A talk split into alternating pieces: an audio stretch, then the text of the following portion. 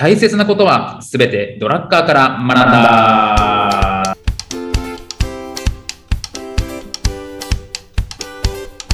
ということで、はい、えーこんにちは、中野秀俊です。こんにちは、小沢裕二です。この番組は公認会計士税理士でありながら企業に対して組織論のコンサルもしてしまうドラッカー大好きおじさんの小沢裕二と弁護士であり会社も経営しているにもかかわらずドラッカー素人おじさんの中野秀俊がドラッカーの言葉をヒントに経営組織論などをテーマに語り合う番組です。よろしくお願いいたします。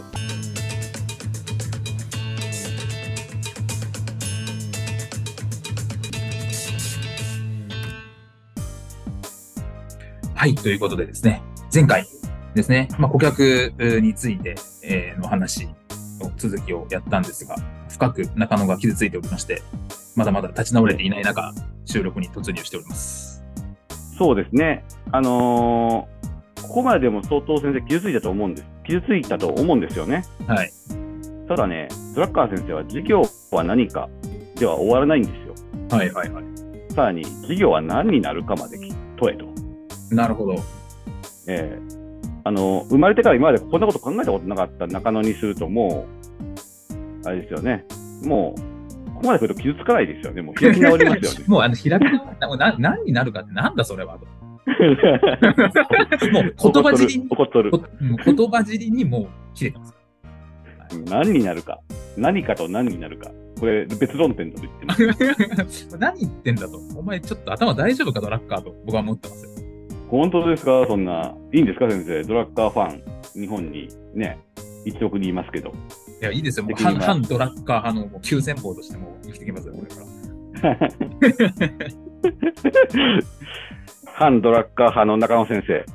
では、きんあの多少ね、あの事業なんかって今、事業は何かっていうのは今、今っていう、どちらかというとそういう論点だったんですようん。うんうん。はい。で、事業は何になるかっていうのは近未来ですよね。なるほどね。はい。近少なくとも、あのーまあ、5年、10年、あの1年、2年っていう話ではダメだと。うんまあ、30年続きたいのであれば、あのー外部環境に変化があるかどうかをこう予測に、事業は何かっていうところに加えて、事業は何になっていくのかってところまで定義してほしいってドラッカーは言ってますよね。なるほど。なるほど。で読め、そこまで読んで仕事をしなさいと。そうそう。な何になるかっていうのは将来的に何になるかっていうこと。そうです、そうです。うん。我々のだからこの我々の事業の性格、使命、目的に影響を与える恐れなる環境の変化は認められるかとか、ええそれらの予測を事業について我々の定義、すなわち事業の目的、戦略、仕事の中に現時点でいかに組み込むかを考えなければならないと。そうなんです。うんなるほど。あの夢をかけって言ってるわけじゃないんですよね。うん。あの未来あの、上場することになってますとか、そういうことではなくて、うん。今の事業は何かの定義がどう変わっていくかってことを予想しなさいってことですよね。なるほど、なるほど、なるほど。えーこれ、あれですよね、あのここに本にも書いてありますけど、あの近未来あの、絶対予想できるものがあるって書いてありますよね、先あのドラッカーは一つだけは。これですかね、なんか、えっ、と、一つのところで、えー市場動向のうち最も重要なものは人口構造の変化。うんですかね。これだけはね、もう何年後にあのどういう人口構成になるっていうのは分かってるんですよね。うん、うん。うん、ここだけはもう、あのー未来の中で あの唯一答えがあるものだと。うん、だから人口構造を考慮しない事業は何になるかはありえないってことですよね。そうですよね。まあ、まさに日本なんかそこ直面してるわけじゃないですか。そうです。うん、もうだから人口が減少することは決まってると。そうです。うんだからい今から何をしようが何しようが、今後10年、20年、30年、もう人口は決まること、あの減ることは決まってるんですよね。そうなんです。うんあのー多分あの今問題になっている年金問題ですよね。はいこれ僕、世相に切り込もうと今思ってるんですけどね。はいあのー分かってるんですよね、国はね。ドラッカーだっても、これ何年前に書いた本ですかって話ですよね。はいはいはいはい。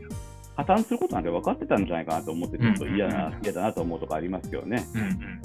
ここんな風に人口構造変わっていくなんて分かってたでしょはいはい。う。なのにね、あのー設立、設定当初ね、うんまあ、まあ動いていくわけですよね。だから無理が生じているわけですよね。何になるかを考えなかったわけですよね。うん。確かに基本なところで。確かに確かに。いや、なんかこ、ここを、なん、なんて言うんですかね。まあ、今の日本って言い方はあれかもしれないですけど、そうここをちゃんと言ってない政府が言ってない。言ってないよですよね。でまあ、だからお増やそう増やそう、少子化対策、少子化対策が言ってますけど、少なくとも今の時点で今後50年ぐらい人口構成みたいなものはもう決まっちゃってるわけじゃないですか。えこう人口減っていくし、市場縮小していくしみたいな。え、ええ、だからそこは、まあ、むむしろみみんな言ってくれないんで、ちゃんと経営者だったら、まあ、日本でビジネスをするのであれば、きちっとそこは把握をして、ちゃんと対策を立てなきゃいけないよねっていうことですよね。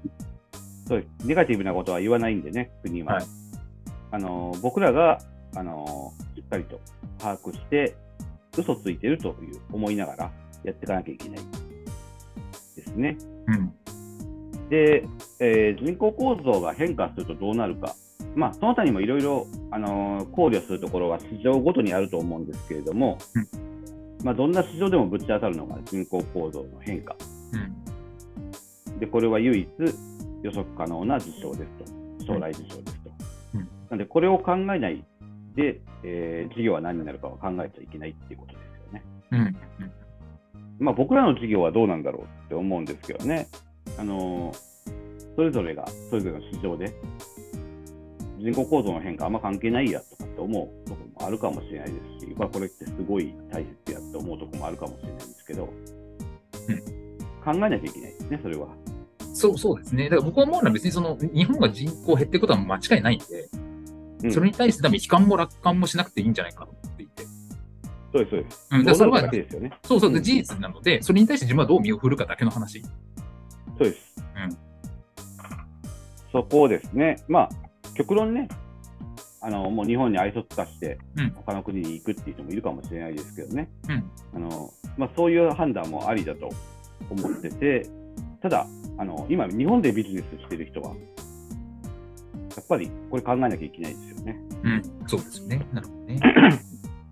で、これやね、これだとか IT とか、いろいろ今、変化がダイナミックなところ、時間、ね、あの、あらゆるものがこう変わってきてますけれども、そういったものを踏まえて、えー事業をが何になるか、事業我々の事業は何になるか、こう変化していくはずやと。だそれに対応しなきゃいけない。っていうような定義を作ってください。この2つですね、事業は何か、事業は何になるか。うんこの2つ欲しいなと思いますね。なるほどですね。そっかそっか。まあ、あとのドラッグが言ってるのは、その、まあ、人口構造もそうですし、まあ、経済の構造、流行意識、競争状態の変化、市市場構造の変化も重要とか。そうです。これらはね、あの僕今、あんまり触れなかったのはね、その市場で変わってくるっていうところなんで、うんこれ、言葉としてはすごく大切で、うん。あの思考も変わってきますしね、価値観も変わってきますし、あのそれぞれの市場が変わってくると思うんですよ。うんここもあのしっかり見なきゃいけないですよね。うん、なるほど、なるほど。うん、そうですよね。そっかそっか。ここは意識されてる方いるかもしれないですよね。うん、だから僕もそう思いました。だからその、どういうふうにまあ流行が移り変わっていくのかとか、消費者の、なんか最後に消費者の欲求のうちうんぬんかんぬんってところもありますけど、じゃあ消費者の欲求何なのかってことを多分考えていくうん、方も多いかなと思うんですけど確かにそもそもの人口構造みたいなね、もう答えが出ているところを意外と見落としがちなんじゃないか、みたいな話ですね。そうです。あの分かってるのに考えてない人が多いのかな。考えた結果、いらん、あこれ考えなくていいやって思うのはいいんですけど、ね、考えずに、えー目の前の流行ばっか追っててもダメですよっていうことですよね。うん、確かにね。まあ、結構長期スパンですもんね。10年とか20年見て、まあ、どんどんどんどん徐々に徐々に減っていくっていう話なので。そうです。うんなので、流行の変化っていうのも目の前のタピオカじゃないんですよね。もうちょっと深いところ見てほしいですよね。うん。うんね、あの、えー昔は、なんていうんですかね、あの、車、いい車乗って、俺はすげえって言いたかった人が極端に減ってきてて、うん。コスパ重視になってる。うんうん。車は移動手段だって思い始めてるそうすると軽あの軽自動車とかね、コンパクトカーがすごく便利になってますしね、価値上がってますよね。そうそうですね。もうなんならね、カカーシェアみたいな、もう自分で持たないみたいな、利用するみたいうです。だ多分そのべ便利なものっていうのはどんどんそういうふうになっていくんじゃないかなと思うんですよね。そうですよね。うん、で一方でその何フェ、フェラーリとか、わかんないこの車詳しくないポルシェとか、もうそれが好きみたいな、ええ、もういるわけじゃないですか。そうです。あの、そういったね、あの、本当にすごい一流ブランドはもうこれがキャこれがね、あのフェラーリだ、これがポルシェだ、これがジャガーだって、しっかりと定義してそういうお客様をしっかり持っていくことなんですけど、それが人口構造が変わってもそのままいけるかどうか見てなきゃいけないですよね。そうそうですよね。そうですよね。だからええ減ってくってことは買う人が減ってくるので、そうするとその何みみんなに売る、多く売るみたいなモデルが立ち行かなくなるんじゃないかとか。えその後極端にね、好きな方にたくさんお金を払ってもらえるように、いいあのオプションとかたくさんつけてやっていったり、さらにいいものを作っていったり、そういった戦略になるかもしれないですよね。そうですよね。だからそれ自体が、まあキャデラックの例だったらその紅葉みたいなところありますけど、いやもうキャデラック自体が好きなんだみたいなね。そういう。もうか、このポルシェの赤がもうどうしようもなく好きなんだみたいなマニア向けにしか売らないとかね。そうですね。うんそういうもののね、うんな何歳ぐらいの人が買ってもらってるかっていうのをね、ずっと取ってれば、統計取ってれば、あうちの事業っておっさん向けなんだと。で、増えてきてないやん。あの、うん若い人はあのこのおっさんビジネスに入ってきてくれてへんやんと気づくかもしれないですよね。うんなるほど。ってことですよね。そうか、そうか。で、これってあれなんですよ。なんかもう、また喋っちゃったんで、もうこう早く切ろうかなと思って今進めるんですけど、はいこの考え方ってイノベーションなんですよね。これは、なるほど。なるほど、なるほど、そうかそうか。これは、えっと、前回、その、我々の事業は、えっと、な顧客は誰かでしたっけ？え？我々の事業は何事業は何かえ事業は何？事業は何か事業は何かっていうのは、マーケティング？はい。の話で、で、今回、その、えっと、我々の事業は何になるか？とはい。いうのが、イノベーションにつながる。そうです。なるほど。そうです。そうか、そういうあ制度。の、もっと端的に言うと、マーケティングってお客様との会話ですよね。はい。えーイノベーションって未来との対話なんですよね。うーん、そっかそっか。なるほど。えーこれ、ここ、今を回しながら未来を考えるっていう、うんそういうマーケティングとイノベーションの関係があるんですけど、うん。事業は何か、事業は何になるか、これまさにマーケティングとイノベーションの話ですね。なるほど。えーそうとなる、となるとですね、はい。事業が何になるかっていうのがね、はい。イノベーションであるならばね、はい。先生、時間はどうなんですか？そろそろ、いい感じですかね。じゃあ、じゃあ、本題あのここからの大切なところは次回、ま次回ということで、ということで、行ってみたいと思います。ということで、今日はありがとうございました。はい、ありがとうございました。